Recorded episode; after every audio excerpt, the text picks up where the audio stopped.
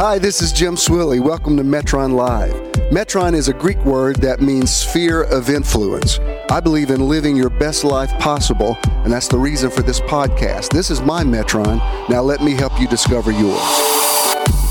Welcome to the Metron Live podcast, coming to you from Metron. Uh, people who are here live, would you please welcome the podcast people? Let them know we're glad they're listening. Hello, podcast people. As always, thank you, Charles, for uh, consistently helping with this. We have the best tech team in the world. Y'all come on in. Uh, I am going to start a series today, and uh, I'm I know it's the word for us this month, and it's been confirmed in the mouth of two or three witnesses, even this morning. Um, so we're going to get right into it. Uh, I'm taking my title from uh, Psalm 139, verse 14. You may be more, you're probably more familiar with the uh, King James version that says, "We're, I am fearfully and wonderfully made." I want to look a little deeper into what that word means. So that the the title is "Awesomely, Wonderfully Made: Unlocking Self-Esteem by Discovering the Miracle of You." Now, let me tell you a little bit about Psalm 139. David was a very passionate man. Uh, he was passionate in the physical. It got him into a lot of trouble. He was also passionate toward God. Uh, he was a musician. He was very emotional. Um, probably if he were here today and went to a, a professional, he would be diagnosed as uh, bipolar. Uh, you can see dramatic mood swings in his um, in his, psalms that he wrote. He didn't write all of the psalms, but he wrote the, the majority of them. And um, you know, the psalms were all songs. What we read now are the lyrics to songs that he wrote. Um, the thing about Psalm 139, you know, it ends. I don't remember exactly how many verses are in it, but it ends with the famous verse that says, "Search me, O God, and see if there's any wicked way in me." We used to sing a song in the church. Search me, O God, and know my heart today. Try me, O Savior. Know my, it was, it was a whole thing about being introspective.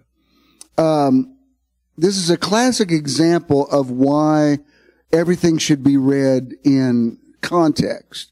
Because when you become too introspective, uh, you can take on things like self-blame that might be unnecessary. Um, introspection always has to be balanced with self-confidence. And when you read all of Psalm 139, David's like full of himself in this. I mean, he's, he's like, um, uh, he says, I know you know, you know my down sitting and my uprising. Yeah, there's not a word in my tongue that you don't know it altogether. Where can I go from your presence? I mean, he, he- basically Psalm 139 is, I don't know about y'all, but I know God loves me. You know, he may like y'all, but he's crazy about me. I mean, that's where he's coming from. And it's in that context that he says, that being said, search me and see if there's anything, if there, if there's any room for improvement. So I want to show you, this is, um, verse 14 from the uh, Tree of Life version. It's where he says, um, uh, I praise you for I am awesomely, wonderfully made. Wonderful are your works, and my soul knows that very well. The reason I want to really point out this other translation, I grew up hearing people say I'm um, fearfully and wonderfully made, and you have to understand that Elizabethan English, the word fear really meant awe uh, like when you when when we read the verse, um, the fear of the Lord is the beginning of wisdom. The better translation is the awe of the Lord is the beginning of wisdom. Being afraid of God doesn't necessarily make you wise. Realizing how awesome God is is the beginning of wisdom. So uh, I love the King James, but a lot of people really misunderstand this archaic language of these men that got together in 1603 to put together what we call the King James Version, which came out in 1611. When people say it's the authorized version, no, unless you lived in England in the 17th century, it is not the authorized version. It's one, it's not even the first English translation. uh, but it's the most well known. And uh, I grew up hearing people say, "I don't believe in all this new fangled interpretation. If the and I, I'm swear I've heard this. If the King James version was good enough for Jesus and the disciples, it's good enough for me. And I guess people think Jesus was a British white man who lived in the 17th century, which he was not. Uh, I remember hearing a teaching where somebody said, uh, children are supposed to suffer because Jesus said, suffer the little children to come unto me. And the word suffer from archaic English just means allow. Long suffering is long allowance. He wasn't talking about suffering in the modern sense. So you really have to understand words. Words affect everything. And if you get a wrong word about something, you can miss an entire message.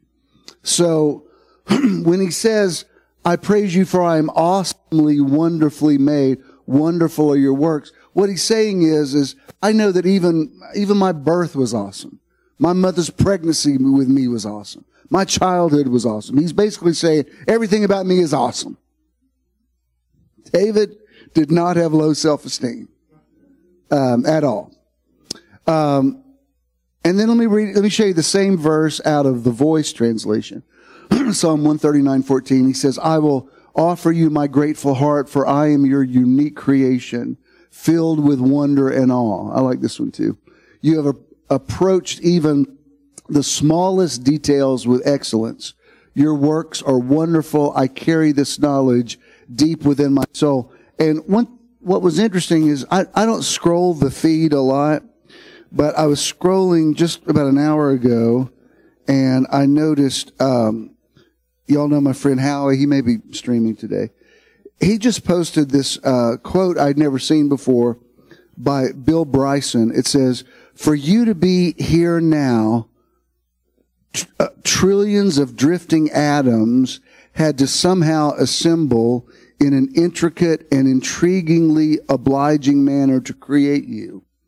It's an arrangement so specialized and particular that it has never been tried before and will only exist once. For the supremely agreeable but generally underappreciated stone, state known as existence. I, I've posted similar things to that, but I think that's really cool. It's, it's basically saying you're, the, the fact that all these trillions of atoms came together.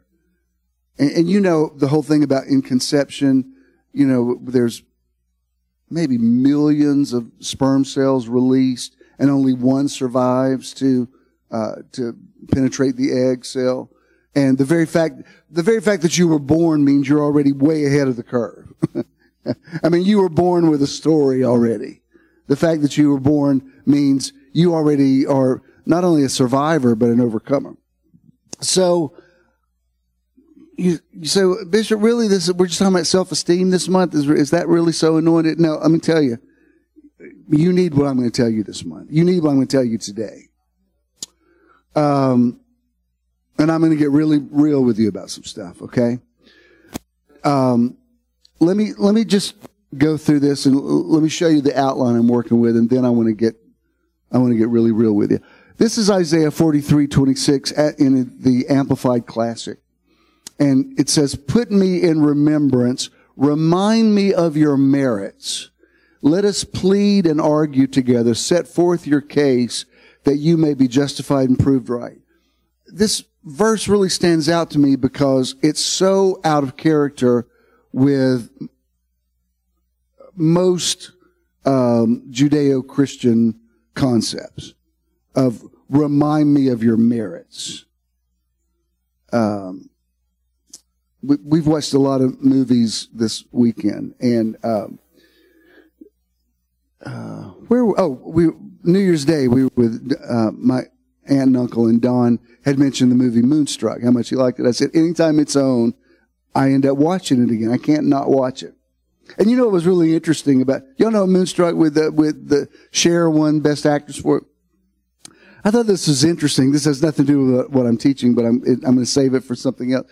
But you know, in, in the in the movie, you know, the Nicolas Cage takes her to the Metropolitan Opera, and that's where she sees that her dad's there with another woman, and, and uh, I don't know if it's Madame Butterfly they went to see, but anyway, it, the, the opera factors very much into the story.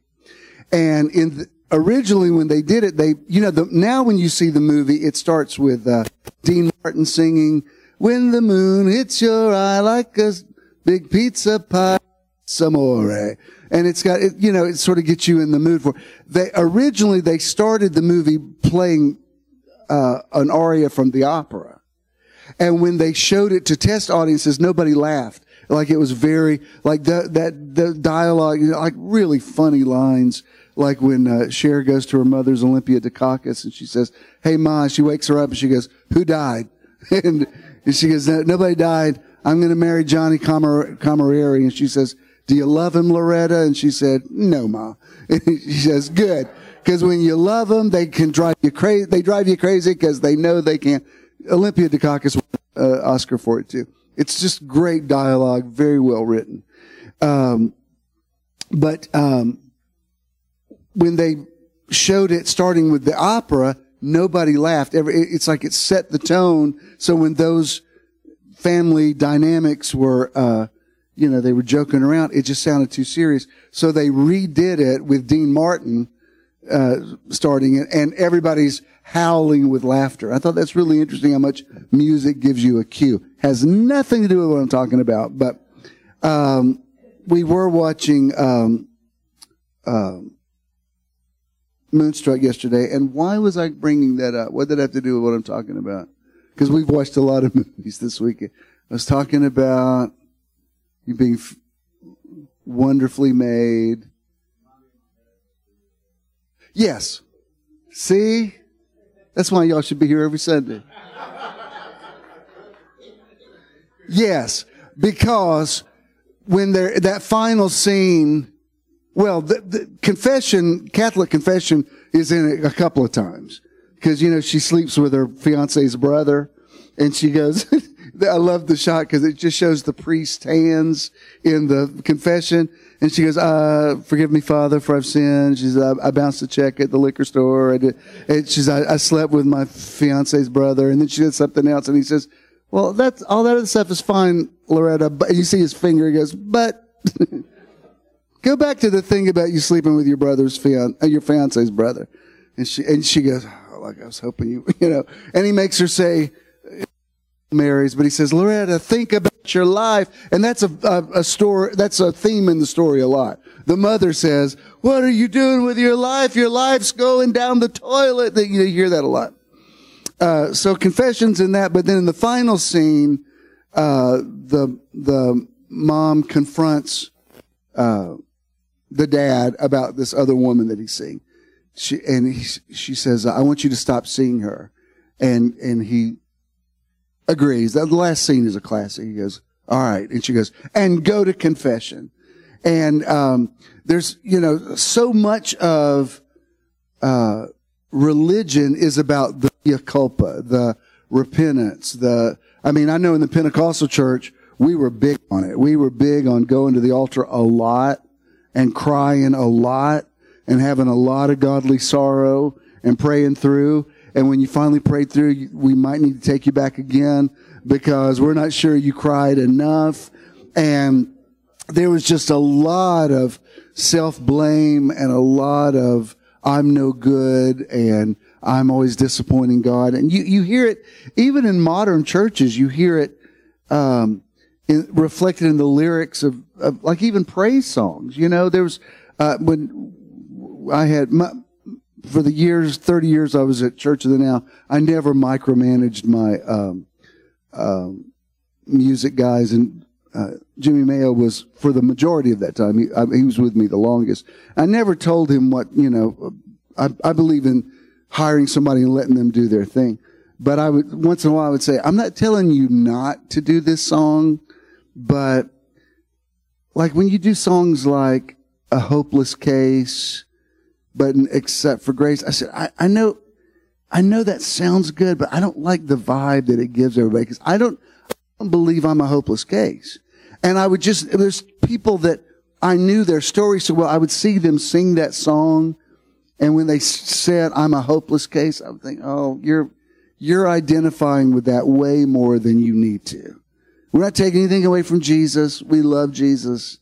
But to say that there's, even when Paul says, in my flesh dwells no good thing, I'm like, Paul, that's a little over the top. I mean, you, you know, we all have room for improvement, but really, no good thing? I mean, I, I've never met anybody that had like no redeeming quality. I mean, even the worst person you've ever met has something. You say, well, at least I can say that about him. Paul's like, nope, no good thing. And that there's too much of that, um, in the concept of traditional Christianity. And you know why I really hate it more than any reason, other reason? I remember when, you know, we started challenging conventional ideas of hell and eternal torment and that sort of thing. A lot of people really had a hard time with it because subconsciously the idea of hell kept them in line. And um, I, I, got to where I just wouldn't have this argument anymore because you know it would always come up. Are you telling me Hitler's in heaven? I'm like, are we really going to have the is Hitler in heaven conversation again? Because there's no way to win. There's just it's it sounds too absurd think about Hitler walking around with Elijah and Moses. Like it just, it's just too out there. Um, and what this is what would always be said is like, well, he he could be in heaven if he repented, if he asked Jesus to forgive him. And let me tell you the problem with that. Nothing against the idea of forgiveness, but when everything is built on nothing but the grace of God, it creates a culture of bad behavior where you can kill six million Jews and say, oops, my bad, Jesus forgive me. Like, okay, now you're going to heaven. Do you understand what I'm saying? I, I don't mean to, I'm not dissing the atonement or the blood or any of that. I understand the whole, he was wounded for our transgressions concept. But when you think it's not about me, it's all about Jesus, it just gets you off the hook too much.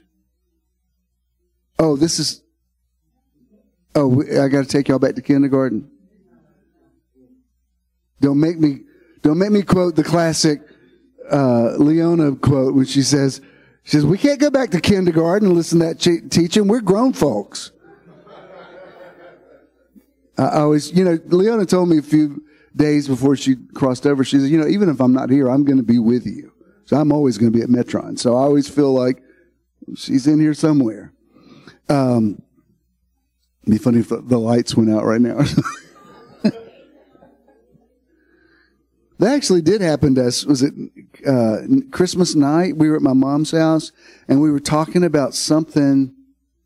It was something that I know my dad would have felt strongly about, and all the power went out just for a few seconds, and then it came back on and said, "Well, okay."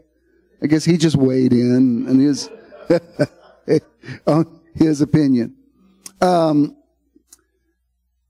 I like this because he's saying, "Don't just tell me how bad you are." Um, be more like David, uh, where you're saying, I'm wonderfully made.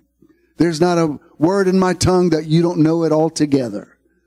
Uh, you know my down sitting and my uprising. Like if your whole concept is based on being afraid of God and running through the garden of Gethsemane trying to find some ease to cover yourself with, you're never, you never develop a relationship with God and you don't you don't really develop things like integrity and character and just being a good person. I don't know about y'all, but I've, I've known, I've mostly known Christians my whole life. The majority of people I've known have been church going Christians. And I know a lot of really bad people. Now look, if, if you're addicted to BS today, you're going to hate this sermon because I'm going to tell you the truth. So if you're, if you got some religious stuff to work through, I'm really going to piss you off. So just, just giving you a heads up. As a matter of fact, the matter you get at what I'm going to say today is going to determine how religious you still are. Like if you leave here furious at what I'm saying, you are officially a Pharisee. Just say, what am I? You know, you don't have to take any test on Facebook to say, what, what am I? What sign, sign am I? You're under the sign of the Sanhedrin court. That's what you are. So I'm just letting you know. If you walk out of here saying, that may have been his best sermon, then you're free. And you're full of the Spirit. So I don't know. It, it's on you. This is on you. You don't have to tell me. Um, I'm not saying that's true for everybody, but I wish I could tell you that every Christian I grew up with was the most loving, kindest, non-judgmental, sweet, helpful, uh, loved poor people and fed the hungry. I wish I could tell you that's the case. Maybe y'all knew a better class of them. I knew people that quoted a lot of scripture and gossiped all the time and were super judgmental about everybody. Oh, she ain't saved. She couldn't come in here dressed like that if she was saved. Like that, that that's the kind of stuff I grew up with. I grew up with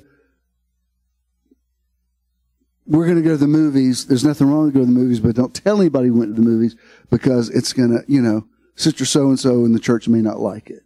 I knew a, a lot about protecting my dad's job security. Like this isn't this isn't what we think is right, but everybody else is going to have an opinion about it.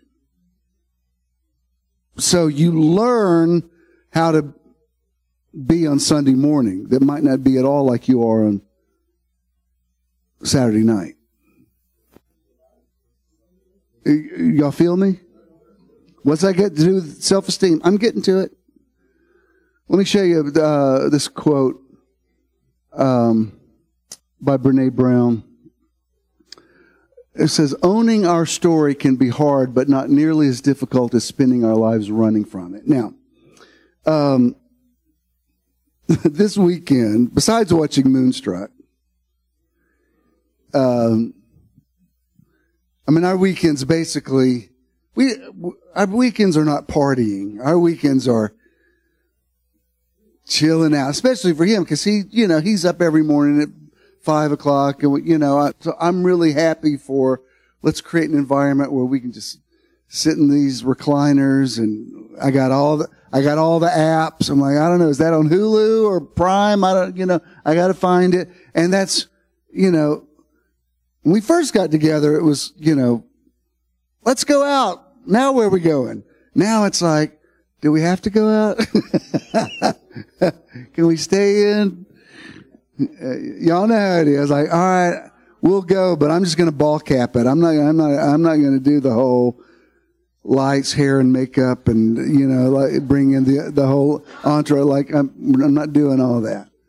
And um, so we we watched a lot of stuff. And yesterday, um, y'all know who this um, Gypsy Rose Blanchard is? This girl that her mother, there's this, this, um, mental disorder called Munchausen by proxy.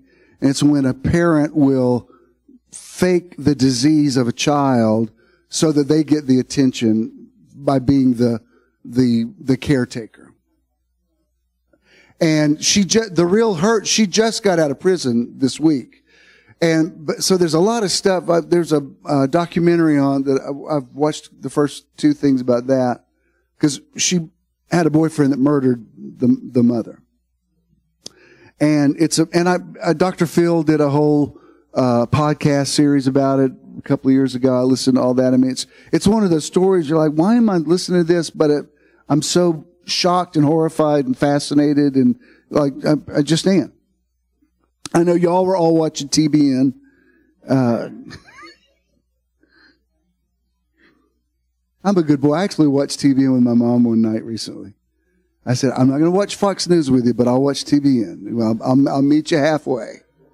And we watched a couple of things. It was okay till we got to John Ankerberg. And I'm like, Mom, I got to draw the line at John Ankerberg. Now, I've, I was fine with the previous ones, but if we play him, you're going to get into it, and we're not we're, we're not going to be happy. So she she was fine.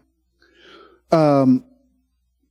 So we there's a um a uh, series that was made about it two or three years ago. Patricia Arquette plays the mother, and I, I like her a lot. She's a really good actress. And um, the one thing I liked about this one is at, at the because the whole time you're seeing, I mean, basically she told her daughter that she had cancer and all this stuff that she didn't have, that she had to be in a wheelchair, which was not true, and they they you know people gave them all kinds of money and you know it, it, it's it's a horrible story. It's a horrible, depressing story. You should watch it.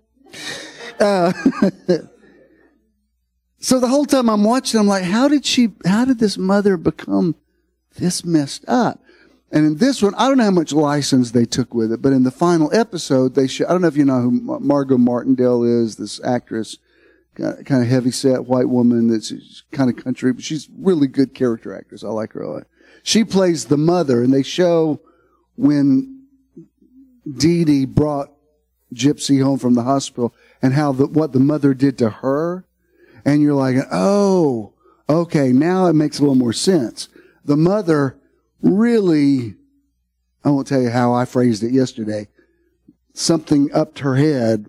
And so she passes it on. So it's the whole thing about generational curses. And then in the afternoon, we, we went out to the movies and we went to see, uh, Iron Claw. It's a story about these wrestlers from Texas. They were real popular in the 70s, the Von Erich brothers. It was four of them. And they just had horrible tragedies. Of the, of the four of them, two of them committed suicide and one of them, um, yeah, it was a real, real upbeat weekend.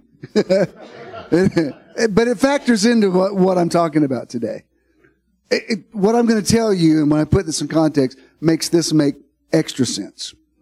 So, um, uh, we the the movie is called The Iron Claw. Oh, one of the brothers uh, who's a wrestler has a motorcycle accident and loses part of his leg and his foot, and um, it was just the whole thing was about they thought they they believed they had a family curse, and they talked about it all the time. So the family curse is just kind of is one of those things where like if y'all stop talking about being cursed, maybe you wouldn't be cursed so much. Anyway, the is about their dad was a wrestler who never really achieved what he wanted to in wrestling. And so he sort of lives vicariously through the sons. And he has this hold called the Iron Claw where I don't know how he would grab people when they were wrestling and, you know, he would just win. I mean, like it was, for some reason, there was something they couldn't get out of the, the clutches of the Iron Claw. But in the movie, you can tell it's a metaphor for how much the dad had gotten inside these guys' heads because the Iron Claw was now. This is what I got out. I don't know if you, we were. It was so cold in that theater. I don't know if we got anything out of it, but uh, it was. It was like a refrigerator in there. I, I was like, "Should we get our money back?" And he said, "No, we're into it this far. Let's let's do it." But um, it had to do with the Iron Claw being now a mindset, and the the sons. He pitted them against each other, and and uh, they could never be good enough, and they were trying to always fulfill his dream for his life, and he was like really, uh, you know, not abusive, but just a, a jerk of a father. after after watching the first part of the day, watching uh, Gypsy, horrible mother, and then going to see the Iron Claws horrible father. I said, well, this is clearly a theme for the day. We're going to watch movies about monstrous parents who mess you up. It's the most wonderful time of the year. Um, now, how did that translate into this? Okay. If I may, can I refer to one more movie?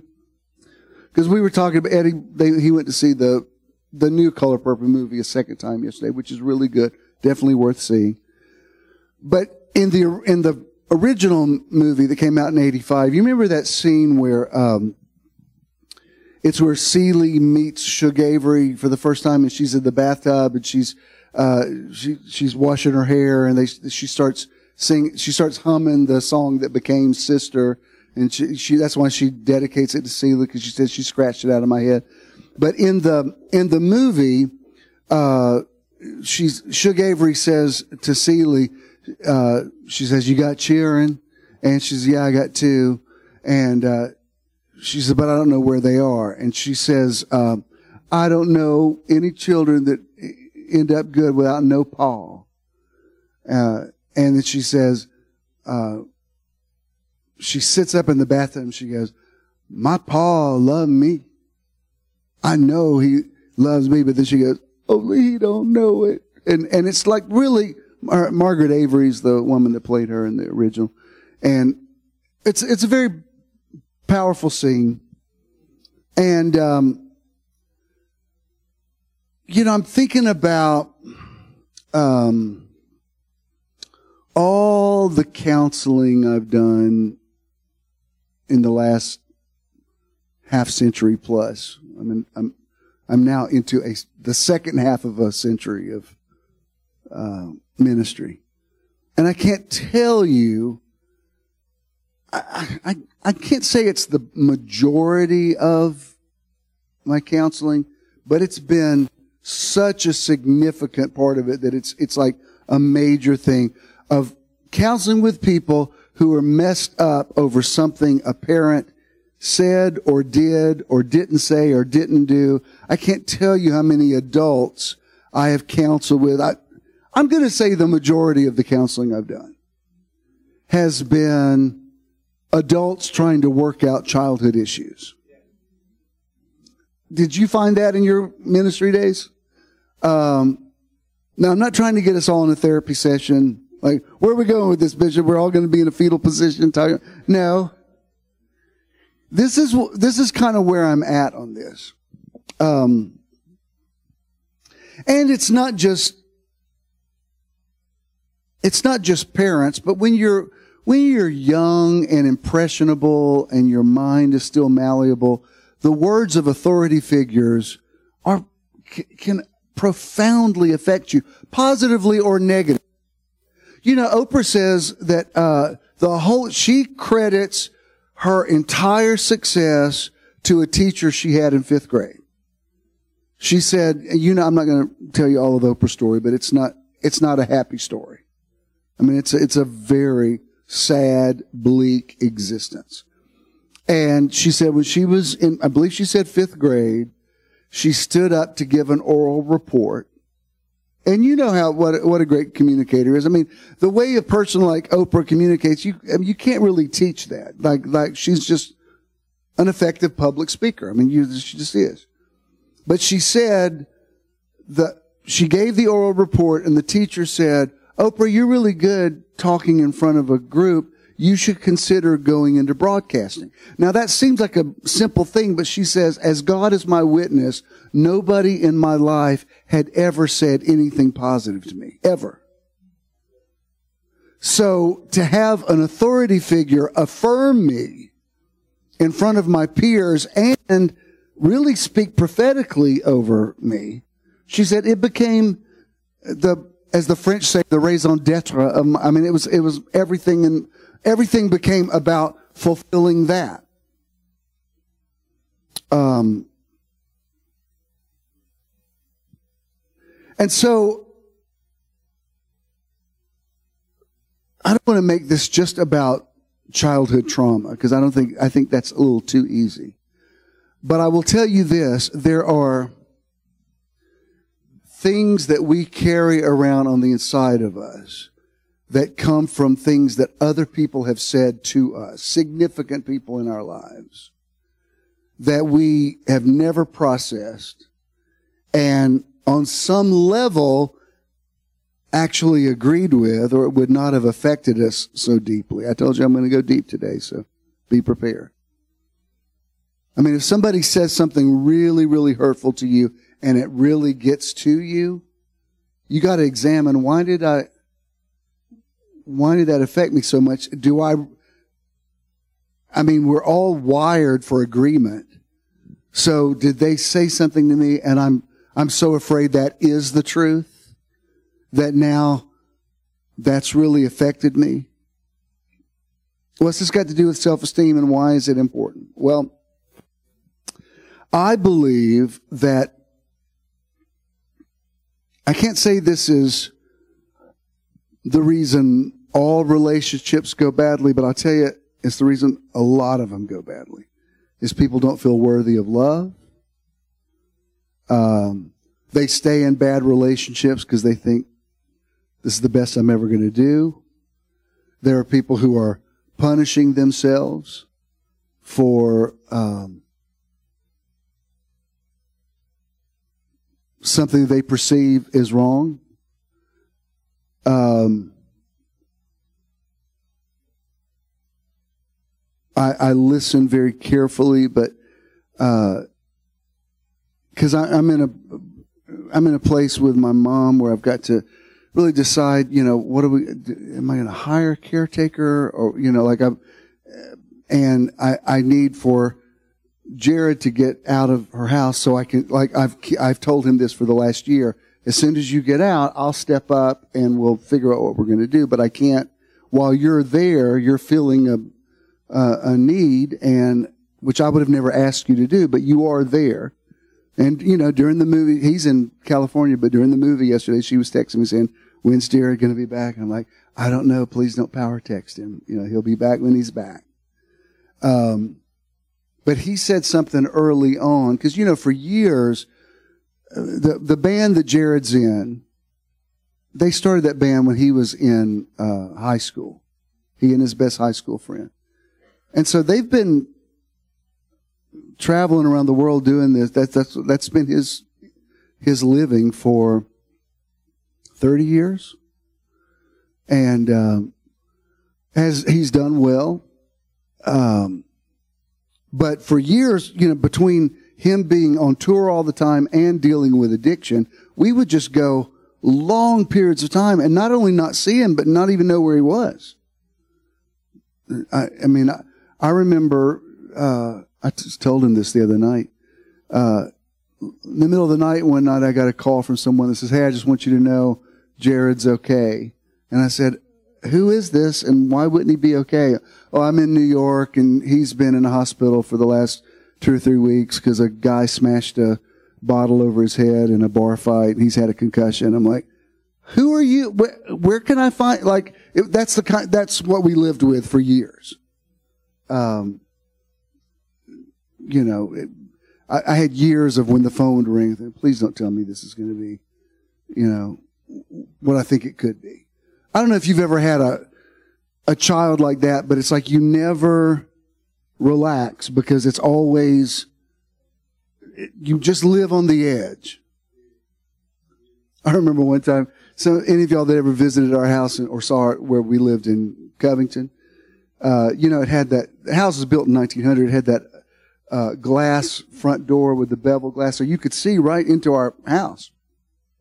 Three o'clock in the morning one time, uh, doorbell rings and I look outside the bedroom and it's two cops standing there. And I remember counting the steps to the front door. It was 23 steps because the, the scenarios that you play in your mind, like what are these guys about to tell me at three o'clock in the morning? What it was is somebody had left a parking light on in a car and they said, we didn't want your battery to be dead. I'm like, you know, I appreciate it, Covington cops. But for what you just put me through, I just had like seven heart attacks on the way to open this door. I wish you just let that battery die. And y'all just mind y'all's business. Please don't ring my doorbell at three o'clock in the morning again. Because I, that was one of those times where I hadn't heard from Jared. I'm like, I know I, I, this isn't going to be good. This isn't going to be good. And it wasn't about him at all. But I'm saying all that to say, early on, because it, it's it's it's been a challenge for him.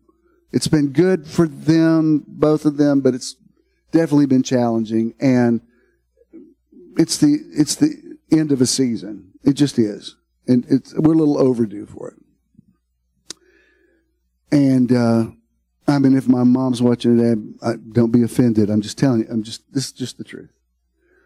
Uh, but early on, he said something to me.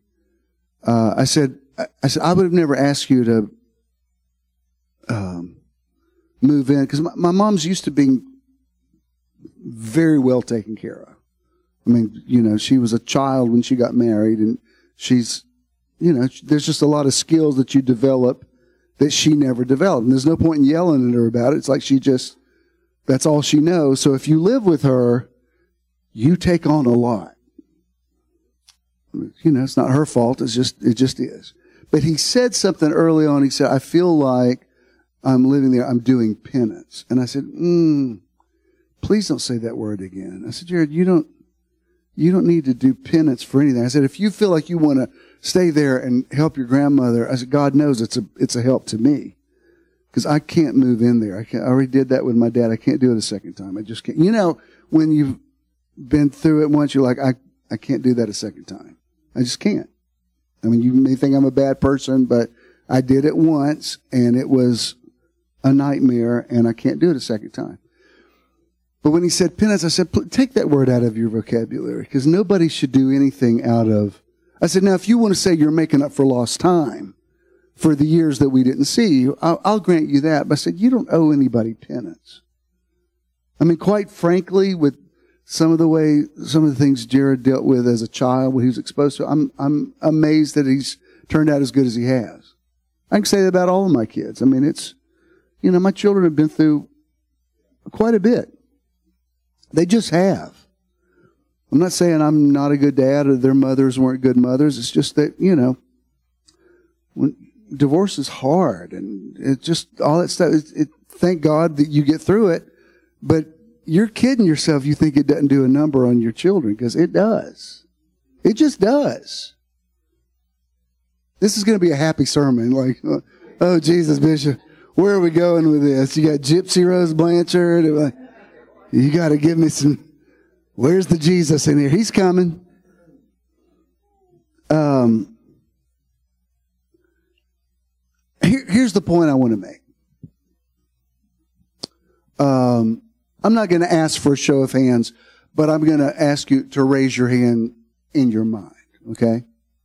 Like if we were, if, if nobody was in here and you could tell the truth, I mean, you can raise your hand if you want to, but I'm, this, you can do this privately, but just check this box off. How many of you in here have done something that you wish you hadn't done, have done? Well, I'm not saying you didn't have to raise your hand. Y'all, y'all are, y'all are as transparent as me, telling it all. How many of you wish you had done something differently in parenting your children? Well, all right. I'm just, I didn't, you didn't have to raise your hand, but I'm not saying you're a bad person. I'm saying I think it's great when people say no regrets. That's fine, but let's qualify that a little bit. When you say no regrets, if you say, I'm not, I've made peace with reality, that's fine. I'll grant you that. You can come on in. But if you just say, no regrets, I did it, no, like, I don't think, I don't think that's right. I don't think that's healthy. Y'all coming in? Um, I think if you're, uh, if you tell the truth, you'll say, no, there's some things, you know, I, I dropped the ball with, or I, I overreacted to, or whatever. Um, how many of you, you don't have to raise your hand, but you had something done or said to you in childhood that you still have to deal with even your, in your adult life? Uh, it's, it's not even a matter of unforgiveness. It's just like, no, this thing that happened or this thing that was said to me, it, it did something to me. I can't pretend that it didn't. And here's, here's my issue with traditional church world. We want everybody to be fixed so quickly. There's a scripture I've referred to it before, but it's in, what is it, Jeremiah? I want to say chapter 16 maybe. It's, it's, I know it's Jeremiah where God says he is uh, furious with the priests because he says, You have healed the hurt of the daughter of my people slightly, saying, Peace, peace, where there is no peace. Meaning, you, you are doing ministry like it's a, um, um, conveyor belt. Like, you know, here's, here's all the needs and you're okay, you're okay, you're okay, you're okay, bye. And that's not realistic. Can I get really real with you? There are some things in your life that have happened to you that you're never going to get over. You've got to learn to coexist with it. And they don't have to shut you down and you don't use them as an excuse. But they are things that happen that you know good and well. If you spent a few minutes right now thinking about it, you, it would, it would totally change your mood. There are things that you burned at an altar and said, I'm done with it. And then a couple of weeks later, you wake up one morning and you're like, oh, I'm so not done with it. Because something that somebody says triggers you and makes you think of it. That's, that's just where people live. What's this got to do with self-esteem? I'm getting to it. Do you know what I um, got out of those horrible movies we watched yesterday? At least with the Von Erich one, it, it, you know, at a certain point, it was so freaking cold in that theater. I leaned over and I said, I am freezing and depressed. what? Necessarily in that order. For, you know, it's Zac Efron and, you know, a lot of eye candy, if, if you hear me. But I don't know. I don't know if it's worth it. it's like, they couldn't be that cute sit through this. But at least at the end of it, they showed an actual shot of the survivors and they, they seem to have, the, the one surviving one seems to have, uh, done okay. And there's a really sweet scene at the last, I'm going to get emotional just retelling it. But after the only Von Erich brother is still alive, he's watching his two little boys play uh, football, and he's sitting in the front yard, and he starts crying. And they're cute little boys. They come over and they say, "Daddy, why are you crying?" And he said, "Cause I used to be a brother, and I'm not a brother now. Cause there's three brothers that die." And he said, "And I shouldn't, y'all, I shouldn't let you see me cry because men aren't supposed to cry." Because that's what his dad always said to him. His dad was like, no matter what happened, it's like walk it off, man up. He he was like a toxic alpha male and um, never never took ownership for any of the stuff, you know, the, the way he messed up his boys. Uh, and the the two boys get on either side of him. They say, "Dad, it, it's, it's uh, they they they were like seven or eight years old." They said, "It's okay for men to cry." And and and one of them he puts his he said, "We'll be your brothers." And I'm like, "Okay." Okay, uh huh, they got me. They got me. So there was a little redemption at the end. It wasn't just, I'm like, sweet Jesus, if there's not some kind of happy ending on this thing, I don't know how I'm going to get up out of here. But this is what I kind of just watching the whole thing yesterday. Um, and then another thing when I was on my feet this morning, I read what Hallie posted, and then um, Beck Cranford, just for some reason, just posted a meme that says, forgive your parents, they were learning too. And I thought, that's interesting because that's kind of what I was going to talk about today. And here's, here's what I want to leave with you. Our inner child has a, a, a romantic notion about what parents should be. Some of you might not have even known your parents. I mean, you might have you might have had no idea. And this, uh, this Gypsy Rose Blanchard, she had always heard that the, the dad never cared anything about her or whatever. And he actually did. He just didn't know where they were and is, has reemerged in their life. And she, that was another thing the, the mother had, uh, lied to her about. And if you, any of you that have divorce and children know that sometimes an alienated ex-spouse can say things about you to children that is just absolutely not true. Um, and I've had to deal with that in my life. Um, but I'm looking at that and I thought, you know what?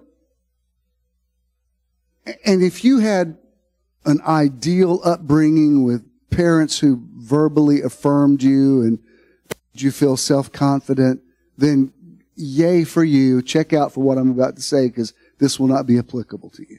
If you're sitting there going, I don't know what you're talking about. My mom and daddy never said anything, you know, then good for you. Yay for you. Can I also tell you this?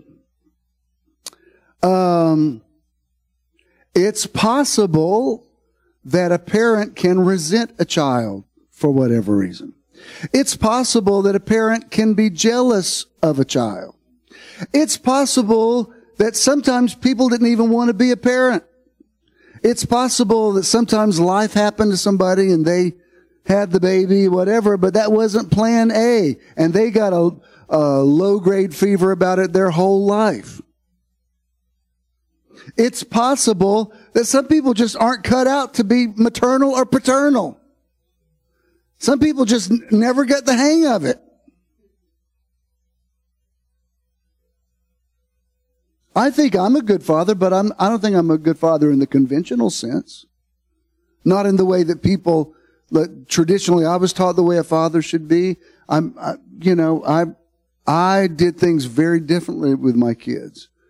And, um, um, no regrets about it, but I'm just saying, uh, you have to learn skill. Some people never develop them.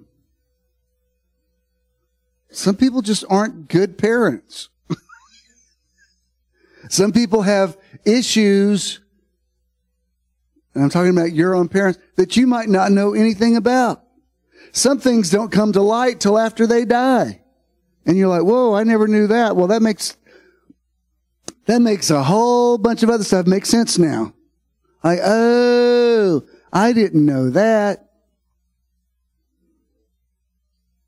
Just a, a, a small thing that I did not know until the last year or so. My, my dad was so um, germ phobic. There's, there's no way to tell you. there's no way to tell you what it was like. I mean, doctors used to say, you're going to have to let this kid actually get dirty because he's so, you keep him so clean that he's vulnerable to everything. When when my dad would b- boil the b- the nipples for my bottles because mom didn't breastfeed, he'd melt them because he he'd boil them for so long. Like it was it was cleanliness to when I my whole life when I walk in a room, he'd be like, "Don't raise dust." Uh, uh, my, and I remember as a kid thinking, "What are you talking? What are you talking about?" And if I'd walk through, he'd start doing his nose. You're raising dust. You know, you're like everything had to like and sweet Jesus in the morning, don't suggest you you might throw up because that's that's there's no way to t- there's no way to and to the point. I mean, I used to joke with him about it, like you know, I said, you know, this is ha- what happened with um, who was this multi-billionaire uh, Howard Hughes. You know, he was like a super clean freak, and in the later part of his life, he walked around in Kleenex Kleenex boxes and and kept all of his urine in jars because he thought bathrooms were unsanitary. And um, I never knew this, but mom said something recently about a trip she took with my paternal grandmother. And she said we were in a hotel, but she wouldn't sleep on the hotel sheets. She had to bring her own sheets and she brought Lysol in and she sanitized everything. She, said, she was such a clean freak. And I said, Oh, well, that helps me understand dad a little bit more. He was raised by a wackadoodle. like, like now that makes sense. I didn't know that. Cause I didn't know her that well. I mean, I only remember spending the night at their house once when I was a kid, but I had no idea that she was, I mean, I like things clean, but to have to take your own sheets into a hotel, it's like, just don't stay in a hotel. I mean, if you're going to be that phobic about it, you probably shouldn't travel. You know what nasty stuff, all kind of nasty stuff's been done in there. like, are you kidding me? Like, how are you gonna, you can't live in the world like, like that's, the world's not even that clean. um, here's my point in saying this if you don't just give the people in your life the benefit of the doubt, just let them say, yeah, they said stuff and it hurt it was painful.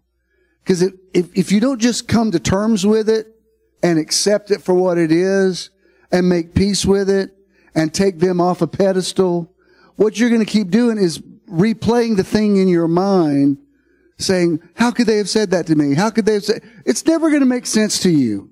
You just need to say, you know what? They messed up. And that's on them. And I'm going to have to process it. I, I, keep seeing this meme show that says uh, something to the effect of life gets good when you realize you're the one you've been waiting for. And I think, man, there's such a truth to that. If you're saying, you know, I just don't believe in myself. If I just had somebody to love me and tell me I'm wonderful, you are setting yourself up for disaster. If you think, I just can't believe in myself until somebody believes in me, it's never going to happen. I'm telling you. And if it does, you're going to set up some codependent thing that's going to be a nightmare. You have to, you can't go into a relationship being half a person. I'm so broken, I just need somebody else. Because you know what you're going to do? You're going to attract another broken person, and you're going to drag all your baggage in with you, and they're going to drag all their baggage in with them, and y'all are going to say, "Oh, this isn't working. You're supposed to be making me feel wonderful. Why do you think they married you? They want you to make them feel wonderful."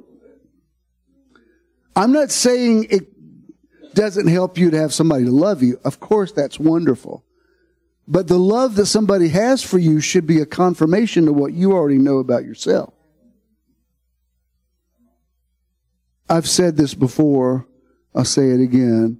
It's one of my favorite. I mean, I just blocked somebody this week who I haven't blocked anybody in a long time. But anytime there's a, a bunch of pictures of Ken and me. He will like on every one of Ken and every one of me. And he'll, he'll, he's messaged me before saying, you don't deserve somebody like Ken. And I've just let it go. So finally this, I hadn't seen him on Facebook in a really long time and he reemerged this week. And I've seen all these pictures of Ken and I'm like, you know what? I don't think I want to look at this anymore. Bye. Because clearly, I think I've made it obvious. He's a wonderful person. My cousin LaDonna wrote me, we hadn't been together too long. She wrote me, she said, Ken's one of those kindest, sweetest, most wonderful, you know, which I don't disagree with any of that. And she said, and you deserve him. I said, thank you. Thank you for that part. Because sometimes people think you don't realize how, how good you have it. Well, no, we both have it good. I mean, I'm a catch too. Thank you very much. And you have to remember that because if you don't, you'll start thinking, oh my God, how did I ever get so lucky to have this person? I hope they don't ever leave me because then I'll be nobody. You better not think that because you know what? You will subliminally reject somebody doing your own weird self-fulfilling prophecy. So here's, here's my point. If you've been hurt, you, you got like, for some reason I was thinking this this week. Somebody that used to go to church in the now, uh, I remember when I first met them, it was a couple, and she was, I think we'd had dinner at their house or something, and she was saying something about her dad how he's just so, so, wounded and broken and he can't go to church and he hates God and you know just uh, and I said well what happened? She said well he really felt like he was called to the ministry. And I don't know if this is I'm assuming Rhema Bible Training Center is still there but back in the day Rhema which was the the school out of Tulsa for people who were part of like the Word of Faith movement that was the gold standard. That's where you went if you were going in that type of ministry and uh, it wasn't even like a bona fide college. It was a, like a, a ministry school.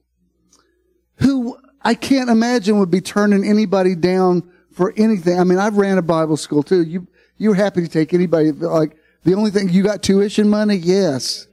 You know that was the only criteria. If you can pay for it, we accept you. And she said that he years earlier felt called to the ministry and sent an application to Rhema Bible Training Center and never heard back from them. And it just ruined his life. Like it just shut him down. And I said, why wouldn't, I, first of all, I can't imagine them turning anybody down, much less your dad. I said, eh, it was probably a clerical error. Why didn't, why didn't you follow up on it? I said, even if a school doesn't accept you, they usually will send a letter to say, sorry, we're not accepting it. But like they, they wouldn't just ignore the letter. And she said it was so devastating. It's like it just shut him down. It ruined his life. And I said, what? Man, that's a way overreaction to something.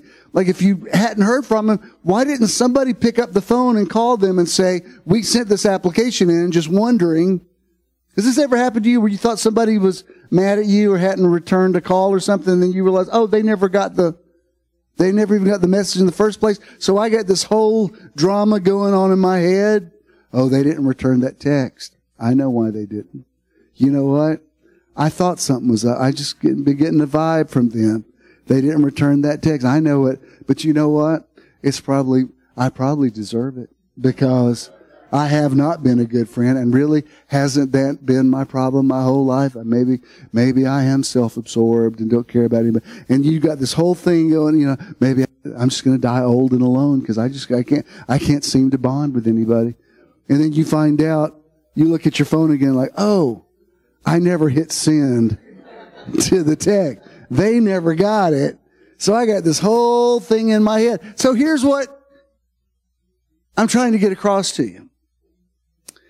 You got to know that you know that you know that you know that you know that you know that you know that you are who you say you are, regardless. If the person closest to you says the most hurtful thing in the world to you, that it might hurt your feelings, but it doesn't shut you down. Do you hear me? Well, you don't know what my parents said. Look, I counseled with a guy one time whose his mother was like kind of a charismatic type minister. And when he was a young kid, d- drowned and she pulled him up out of the water and, and technically raised him back to life. And it was like a miracle they told for years. Well, years later, he did something. She got really mad at him and said, I should have never raised you from the dead. And it just, there's no way to tell you how, how it messed him up. Now, I'm not excusing her. I'm saying you got to be able to take a hit like that if you're going to survive. You got to be able to say, she should have never said that and it broke my heart, but that's on her. Father, forgive them for they know not what they do. She might have been having a bad day, whatever. If, if you can talk to her about it, fine. But can I tell you something else? There are people who have hurt you that you can go face it out with them and it still doesn't make any better because they still don't get it. You ever had one of those deals where somebody says, I'm sorry you were so hurt by it? You're like, no, that's not. No, I'd rather you say, I'm sorry for what I said. No, I'm sorry. I'm so sorry you were so easily offended. Like, oh, you just made it worse. Can I just say, if you could communicate, that's great, but there's just a whole hell of a lot of stuff you've just got to let go. If you're, if you're going to know who you are, you're going to have to learn to be the bigger person. You're going to have to learn to let stuff go. You're going to have to say, yeah, they said it and it hurt me, but you know what? In the long run, it made me stronger and it made me examine, is that the truth about me? Like, it certainly is not the truth. And I would have never known that about myself if they hadn't said it to me because it forced me to look at myself. I've said this to you before, but if every one of you stood up and said, today, Bishop, you know what? We can't do it anymore. We can't listen to your stories anymore. You're just not anointed. You know, we, have clearly been deceived and we followed you all these years. We've got to, we've got to find another pastor. I can't tell you it wouldn't mess with my head. I won't tell you what I told, what I told the Rogers one time. I won't tell you. Let's just say they can't leave. As I'm gonna tell you this, and if y'all leave me, it's gonna be one of those murder suicide things. I'm just just, just fair warning. I've survived some other people. I thought they'll never leave, but they did. I said, if y'all do, I'm just gonna, I'm gonna have to drive out to Madison and say, I'm killing y'all. I'm killing me. So, so they're stuck. Fortunately, they're, you know, there are no spring chickens, so it can't, it can't, it can't last that long. But for however long they've got, however long they got left, they're stuck with me because I'm like, no, I've let other people slide. I'll kill y'all. I just will. I, I shouldn't have said it, but I, that's what I feel. I'm like, oh, oh no, y'all aren't going to do that.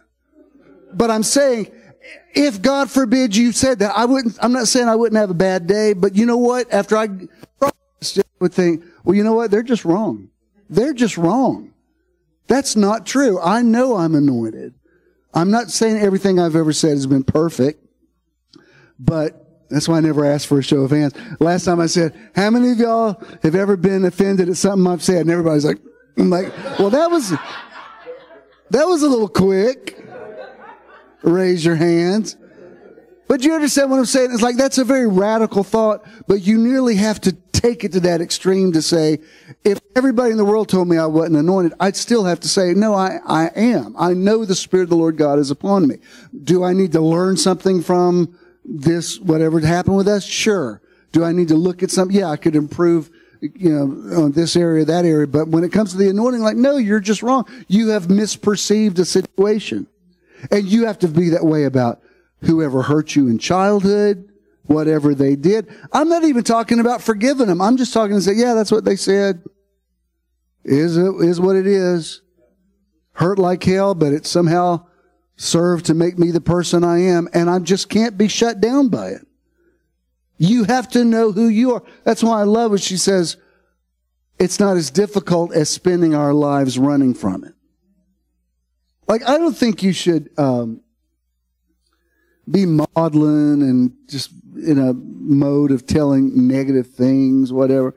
Uh, but there's something about the truth that just makes you free. When Eddie sang Christmas Eve, he got and talked about how he was a teenager when he got married and his girlfriend was pregnant. Like, well, that's telling it all. But you know what? It was like, well, that's that's your story and you're owning it, and it, it also helps us know who you are now. Like, well, okay, that that's a little bit of information. The key is we learn to use all of that for our advantage. Exactly. Exactly. For our good. Exactly. You can't give anybody that much power over you to say, I was doing okay until they said that and then it just broke me down. Why, why are they that important to you? Well, that was my mama. So she's just a woman. Well, that was my daddy. She, he's just a man. They're not, they're, they weren't superheroes. You learn it as you watch your parents become elderly and see who they really, really are. You, you have to learn a certain amount of grace to say, you know, they're just, they're just people that, you know, did the best they could with the information they had at the time. And I, I'm wasting my time trying to re, write history because whatever happened, happened. And here I am. I'm okay. That's when, again, may I refer to a movie. But you know, because they kept it in the musical too. When Mister comes out and he says, Celie, where are you going to go? You're black, you're ugly, you're poor, you're a woman. Like he goes right down the list. Here's all the things you could. And, and she owns it. She, you know, she says, I may be black, I may be poor, I may, she's, I may even be ugly. But dear God, I'm here. And they kept it in them. I think they, they do a song about it where she sings, I'm here. Like, okay, fine. You think I'm ugly? Fine. I was doing a, a dive of, uh, because I just watched, I was looking at some Fantasia singing some other things. There was some thing she sang at a few years ago where she comes down the aisle singing Dr. Feelgood by Aretha Franklin. And she's got on a, it's a long dress, but like the front of it is, I mean, it's very provocative. And I thought, well, girl, cause you know, she's not conventionally beautiful in that sense. And I thought, well, she's owning it. Like, she's like, here's my legs, whether you like them or not. I mean, you're gonna, I'm out, I watched the whole thing. I'm like, all right, Fantasia, the girlfriend's got legs. Like, all right. You know what I mean? It's like, do you understand what I'm saying? I thought, well, she owned it. I mean, she's not saying, I can't, you know, where you say, well, that was kind of offensive because Dr. Feelgood's a very, you know, it's a very sexual song. And she's, she sings it gospel slash sexual style. Just go, go, Google it on YouTube. You can find it. Google Fantasia's legs. Yeah. And I'm like, well, you know what? She, she's feeling herself like, all right, good. And I sat there and watched the whole thing. I'm not even into looking at women's legs. I'm like, well, I got to say, I'm watching it. I might have watched it a second time. I don't know. I may or may not have. Do y'all understand what I'm saying? I'm saying acknowledge the fact that something was said to you or not said to you or not, or something was not ideal or somebody hurt your feelings or whatever. And then go on with your life. Let me finish this. Um, you know August Wilson that wrote the the play the playwright the piano lesson. He says, confront the dark parts of yourself and work to banish them with illumination and forgiveness. Your willingness to wrestle with your demons will cause your angels to sing. And I, I just love that because it's saying, go ahead and look at all the negative stuff and wrestle with those demons. When you know when I say demons, I'm talking about the stuff that's in your head. And just go ahead and look at them and say, there they are. And they're, and they're ugly and they are what they are. And because I wrestled with them, I'm a better person for it. Because once you own your own stuff, nobody can accuse you of. Somebody keeps saying, it's not all about you. They say it long enough, you'll be like, hey, you know what I learned from that? Not always about me.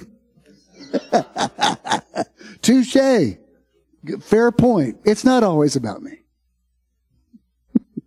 well, you're just selfish. Yeah, sometimes I, yeah, probably can be. Yeah. It's just very liberating to say, yeah, that's, well, Bishop, sometimes I feel like you just don't have time for me. Yes, sometimes not, not so much.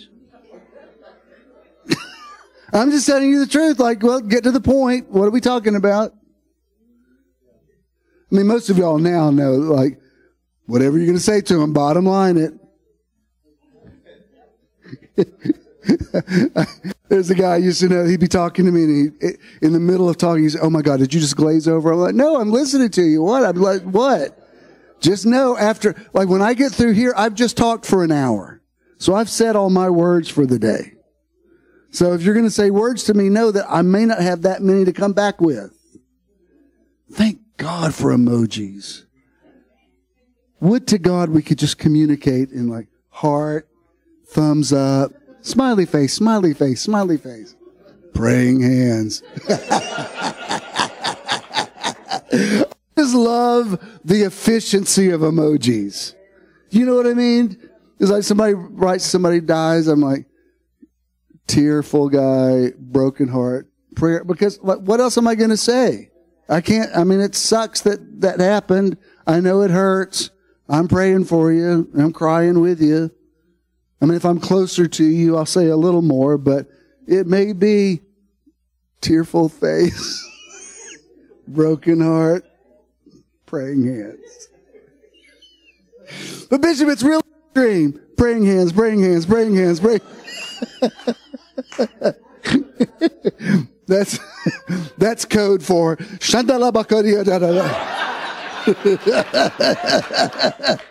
That's what that is. If you get lots of praying hands, that means I'm speaking in tongues. um, I love this. I've said this before, but it's bears repeating. You're allowed to be both a masterpiece and a work in progress simultaneously. Doesn't mean that everything you say is perfect, but you're still a masterpiece. And I mean, you've got to know it. You've got to believe it. You've got to own it. I am awesomely and wonderfully made.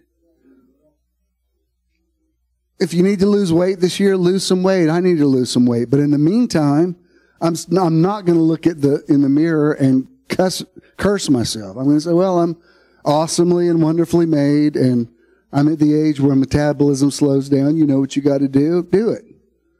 But I'm not going to look in the mirror and go, I hate you. No, I'm not. And then finally,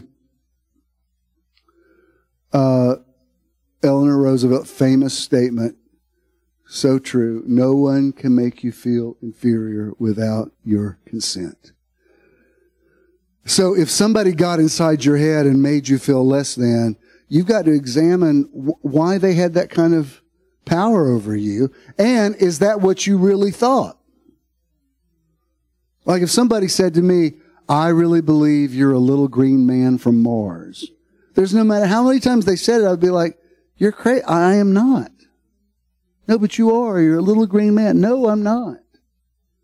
So I shouldn't believe anything else that somebody says about me that is not true. And if I think it's true, then I need to examine why do I even, why do I think that? Why do I think I'm a little green man from Mars? I am not. I'm going to put a comma here because we're going to go even a little deeper next week. Nobody has stormed out of here, so I'm assuming I got no Pharisees in the room. Let's all stand. Did y'all get anything out of this today?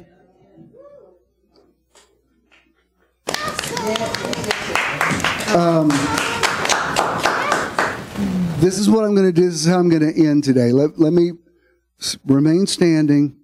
Play the outro, please, because we need to we need to keep doing this. Just stay right where you are, if you uh, will, please.